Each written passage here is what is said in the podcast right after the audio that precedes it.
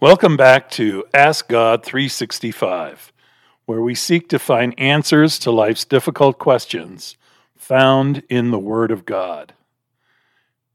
In this weekly podcast, we will discuss a very, very important and tough and challenging question. We trust that we will listen together, learn together, think, grow. Join us on this podcast journey to the infinite God through His Word. Taste the goodness, greatness, and matchless love of God.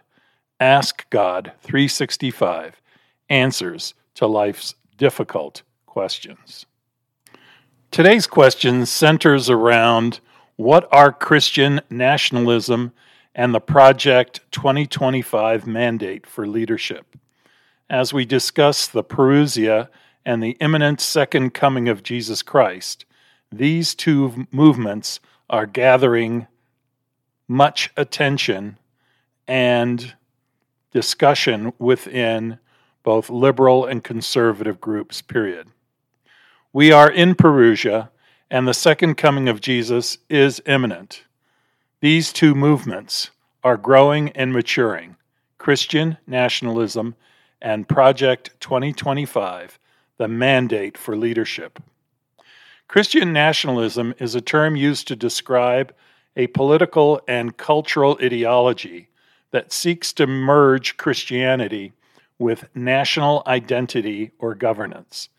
It is characterized by the belief that the nation should be explicitly Christian in nature, and that Christian beliefs and values should play a central role in shaping government policies, laws, and societal norms.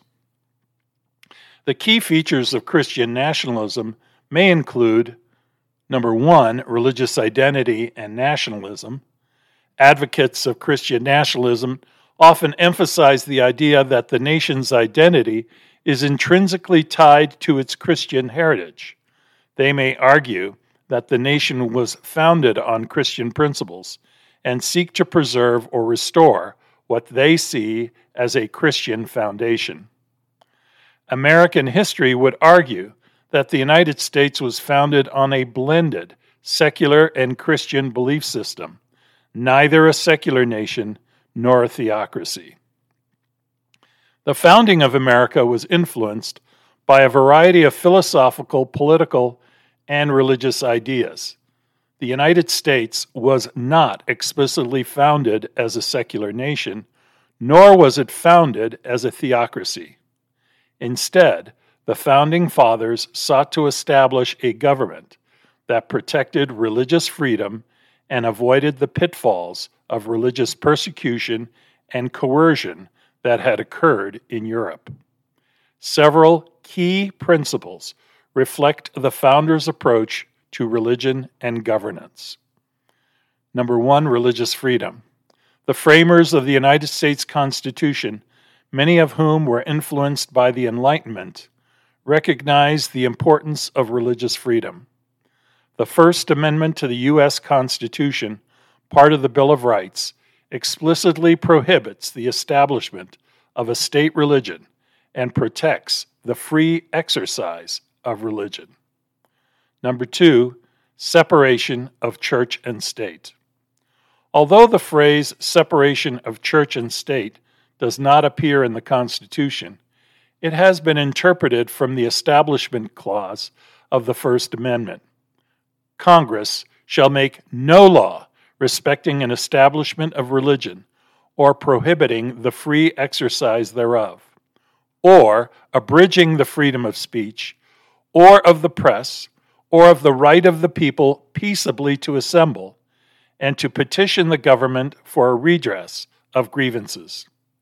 The idea is to prevent the government from favoring one religion over another, or interfering with the practice of religion. Number three, deistic influences. Some of the founding fathers, including Thomas Jefferson and Benjamin Franklin, held deistic beliefs. Deism generally involves the idea of a creator God, but rejects specific religious doctrines. While not all founders were deists, their influence contributed to a more secular tone in certain aspects of the founding era. It is important to note that while the principles mentioned above reflect a commitment to religious freedom and a degree of secularism in governments, the United States has always been a diverse nation with citizens of various religious beliefs. The historical context also includes periods where specific Christian values played a role in public discourse. Over time, the interpretation and application of these principles have been subject to debate and legal challenges, and the relationship between religion and government in the United States remains an evolving, complex issue. Number four, influence on government. Christian nationalists may push for the integration of Christian beliefs into government institutions and policies.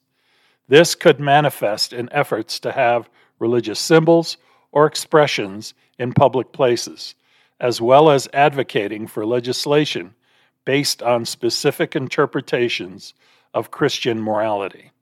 This is articulated in detail in Project 2025, the Mandate for Leadership Handbook. Next, we discuss cultural and social issues. The ideology may extend to cultural and social issues, that is, Christian nationalism, influencing stances on topics such as abortion, LGBTQ plus rights, and education. Christian nationalists may seek to shape laws and policies in alignment with their religious beliefs. Next, opposition to secularism. Christian nationalists often oppose what they perceive as secular influences in government and society, advocating for a more overt recognition and incorporation of Christian values into public life. It is important to note that not all Christians or religious individuals support Christian nationalism, and there are various perspectives on the relationship between religion and government. Critics of Christian nationalism argue that it can lead to exclusionary practices, undermine religious freedom, and create unnecessary tensions in a diverse society. The prominence and influence of Christian nationalism can vary across different countries and regions, and its impact on politics and society is a subject of ongoing debate. Faithful America, their warning on a frighteningly real right wing threat. A right wing effort to amend the U.S. Constitution is being denounced by the Christian group Faithful America as frighteningly real threat made up of a variety of Christian groups and beliefs. From the Faith America website, Faithful America is the largest online community of Christians putting faith into action for social justice. Our members, Catholic, Protestant, and more, are sick of sitting quietly while Jesus' message of good news is hijacked by the religious right to serve a hateful, hateful political agenda. We're organizing the faithful to challenge Christian nationalism and white supremacy and to renew the church's prophetic role in building a more free, stable, and just society. We raise our collective voices through rapid response digital campaigns that tap into the grassroots power of Christians across the nation. When corporations and religious institutions invoke a twisted definition of religious freedom to justify bigotry, we speak up. When hate groups purport to speak for Christianity, we act.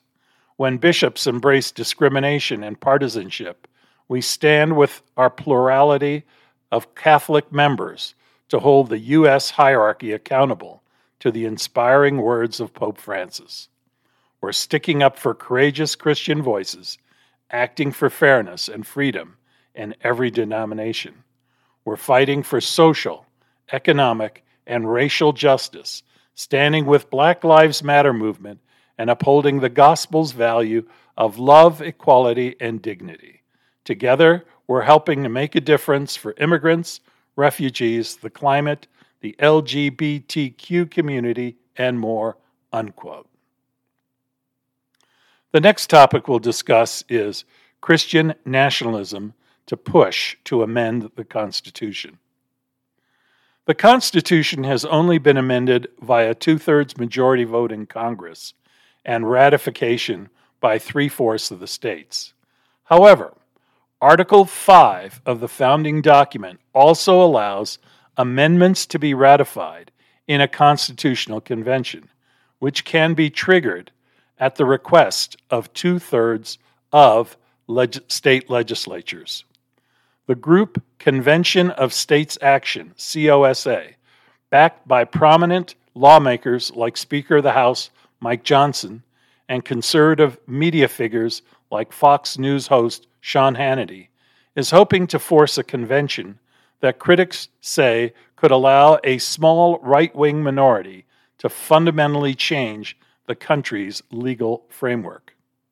Faithful America, which backs social justice causes, and opposes Christian nationalism, has launched a petition calling on state legislatures to reject the COSA plan as an effort to write Christian nationalism into our Constitution and overturn our most basic freedoms and replace the separation of church and state with an American theocracy. COSA is an extremist project endorsed by far right figures like Speaker Mike Johnson, Steve Bannon, and Tucker Carlson that seeks to force a constitutional convention, throw out civil rights and the New Deal, and enact an American theocracy, the Faithful America petition page states. There are zero, zero rules for such a convention, meaning that the people whom conservative states select to rewrite the Constitution could be unelected, unaccountable, and funded by right wing billionaires like the Koch brothers, with no limit to what they can change, it continues. Faithful America goes on to say that the COSA plan would allow Christian nationalism to gut the Constitution in Jesus' hijacked name, while urging state legislators to instead reclaim Christianity's prophetic voice for the true gospel values of love, equality, and social justice. The t- petition had been signed over 10,000 times.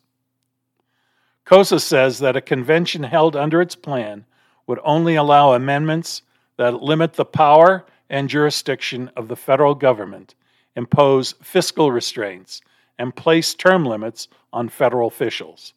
While the Constitution does not lay out a specific progress process for how amendments would pass in a convention, the group is advocating for each state to have a single vote, which would give sparsely populated red states like Wyoming, with a population of around 580,000, as much power as roughly 39 million residents of the blue state, California. At the moment, 19 Republican states have already signed on to the COSA plan, with efforts to pass legislation ongoing in several other states a total of 34 states would need to back the plan for a convention to be called. Any amendments coming from a convention would still need to be ratified by at least 38 states. While the COSA effort has been gaining steam, Democrats, currently control enough state legislatures that the plan is unlikely to become a reality soon. Republicans command 28 state legislatures, while Democrats preside over 19. Control is split by the parties in three other states. Next topic is Christian nationalism and Project 2025 Mandate for Leadership. From the Project 2025 website Building Now for a Conservative Victory through policy, personal, and training. The actions of liberal politicians in Washington have created a desperate need and a unique opportunity for conservatives st- to start undoing the damage the left has wrought and build a better country for all Americans in 2025. It is not enough for conservatives to win elections. If we're going to rescue the country from the grip of the radical left, we need both a governing agenda and the right people in place ready to carry out this agenda on day one of the next conservative administration.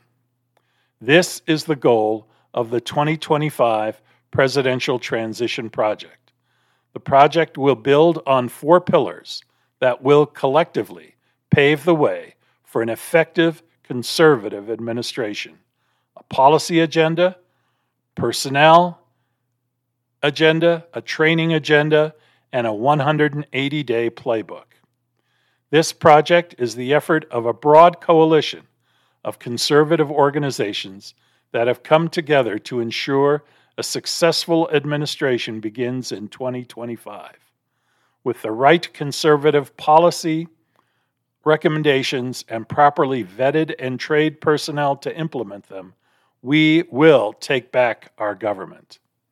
The 2025 Presidential Transition Project is being organized by the Heritage Foundation and builds off Heritage's longstanding mandate for leadership, which has been highly influential for presidential administrations since the Reagan era. Most recently, the Trump administration relied heavily on Heritage's mandate for policy guidance, embracing nearly two thirds of Heritage's proposals within just one year in office. Paul Dans, former chief of staff of the Office of Personnel Management during the Trump administration, serves as the director of the 2025 Presidential Transition Project. Spencer Chretien, former special assistant to the president and associate director of presidential personnel, serves as associate director of the project. Next topic is Christian patriotism following the life of Christ. Jesus was not a politician. He did not promote a secular or political solution to the world's problems. His solution was very simple. He lived by two overarching commandments. Jesus replied, Love the Lord your God with all your heart, and with all your soul, and with all your mind. Heart, soul, and mind. This is the first and greatest commandment. And the second is like it love your neighbor as yourself. Love the Lord your God with all your heart, with all your soul, with all your mind, and love your neighbor as yourself.